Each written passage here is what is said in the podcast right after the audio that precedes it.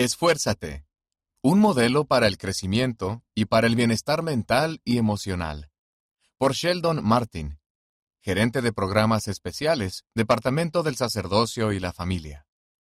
El modelo de crecimiento trazado en el programa Niños y Jóvenes puede ayudarnos a todos conforme nos esforzamos por llegar a ser más semejantes al Salvador. El verdadero crecimiento ocurre cuando nos esforzamos por progresar en diversas áreas. Aprendemos que Jesús crecía en sabiduría y en estatura y en gracia para con Dios y los hombres.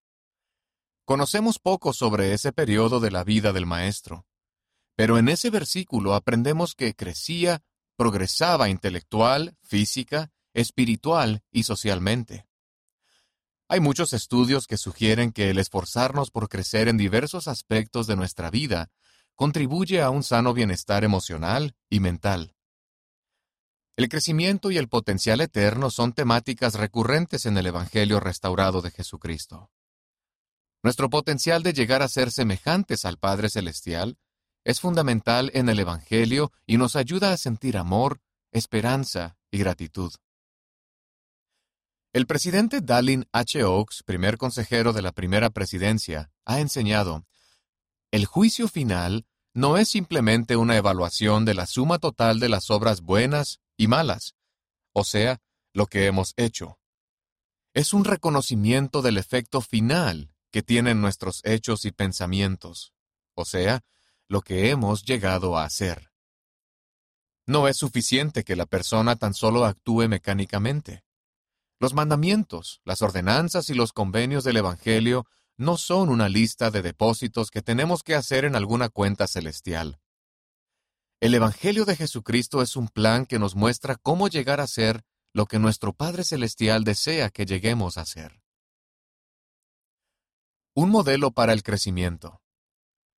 A los niños y a los jóvenes se les ha invitado a seguir un modelo que consiste en descubrir aquello en lo que han de trabajar, planificar, cómo lo harán, actuar de acuerdo con su plan con fe y reflexionar sobre lo que hayan aprendido.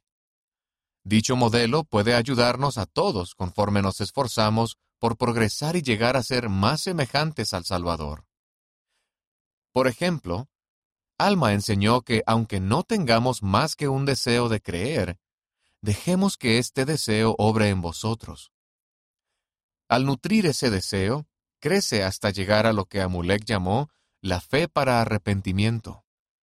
El deseo del cual habla Alma y la fe de la cual Amulek testifica no permanecen estáticos. Nuestro deseo y nuestra fe en Jesucristo nos conducen a arrepentirnos verdaderamente. Y ese proceso de arrepentimiento nos lleva a crecer de forma continua. El presidente Russell M. Nelson explicó, Nada es más liberador, más ennoblecedor, ni más crucial para nuestro progreso individual que centrarse con regularidad y a diario en el arrepentimiento. El arrepentimiento no es un suceso, es un proceso, es la clave de la felicidad y la paz interior. Cuando lo acompaña la fe, el arrepentimiento despeja el acceso al poder de la expiación de Jesucristo. El crecimiento requiere dedicación. Del mismo modo que el arrepentimiento requiere trabajo y dedicación continuos, el crecimiento real ocurre cuando nos esforzamos por dedicar nuestras almas enteras a diversos ámbitos. Cada uno de nosotros tiene dones espirituales que pueden utilizarse para edificar el reino de Dios. Durante nuestros empeños por llegar a ser una nueva criatura, se nos invita a servir al Señor con todo nuestro corazón, alma, mente y fuerza.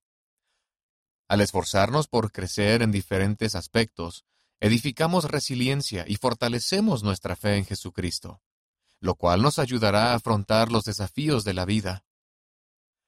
Los niños y los jóvenes, y todos nosotros, que fijemos metas simples y a corto plazo para crecer espiritual, social, física e intelectualmente, podemos experimentar mayor bienestar emocional y mental. Estos principios no se reducen a tan solo nociones de autoayuda. Son un método sano de esforzarse por llegar a ser discípulos de Jesucristo, a fin de que, para que cuando Él aparezca, seamos semejantes a Él, porque lo veremos tal como es, para que tengamos esta esperanza, para que seamos purificados así como Él es puro. El crecimiento requiere paciencia y diligencia. Al esforzarnos por crecer y avanzar, debemos recordar que no se exige que corramos más a prisa de lo que nuestras fuerzas nos permiten. Nos esforzamos por ser diligentes y cuando caemos nos esforzamos por levantarnos de nuevo. El desarrollo personal requiere paciencia. Cuando Jesús sanó a un ciego, al principio éste veía a los hombres como árboles que andan, Jesús le puso otra vez las manos sobre los ojos, y fue restablecido, y veía de lejos y claramente a todos. La sanación, ya sea física, emocional o mental, puede suceder en etapas, y quizás no ocurra rápidamente. El crecimiento requiere que usemos todos los recursos que tengamos al alcance. No existe un simple remedio para lograr el bienestar emocional y mental. Experimentaremos estrés y conmoción, pues vivimos en un mundo caído y tenemos un cuerpo caído. Además, hay muchos factores cuya influencia podría derivar en diagnósticos de afecciones mentales. Independientemente de nuestro bienestar mental y emocional, centrarnos en el crecimiento es más saludable que obsesionarnos con nuestros defectos. El elder Dieter F. Uchtdorf del Quórum de los Doce Apóstoles ha enseñado, la iglesia no es una sala de exposición de automóviles, es decir, un lugar donde nos exhibimos para que los demás admiren nuestra espiritualidad, capacidad o prosperidad. Se parece más a un taller de servicios donde los vehículos que necesitan reparación van a recibir mantenimiento y reajuste. Aumentar nuestra espiritualidad es parte importante del bienestar mental y emocional, pero a menudo hay más cosas que podemos hacer y el Señor espera que usemos todas las herramientas que Él ha puesto a nuestra disposición. En ocasiones ha existido un estigma relacionado con el uso de recursos adicionales al esforzarnos por mejorar nuestro bienestar mental y emocional.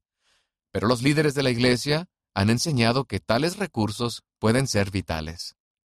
La hermana Reina I. Aburto, segunda consejera de la Presidencia General de la Sociedad de Socorro, ha enseñado, como otras partes del cuerpo, el cerebro está sujeto a enfermedades, traumas y desequilibrios químicos. Si nuestra mente padece, es apropiado que procuremos ayuda de Dios, de las personas que nos rodean y de profesionales médicos o de la salud mental.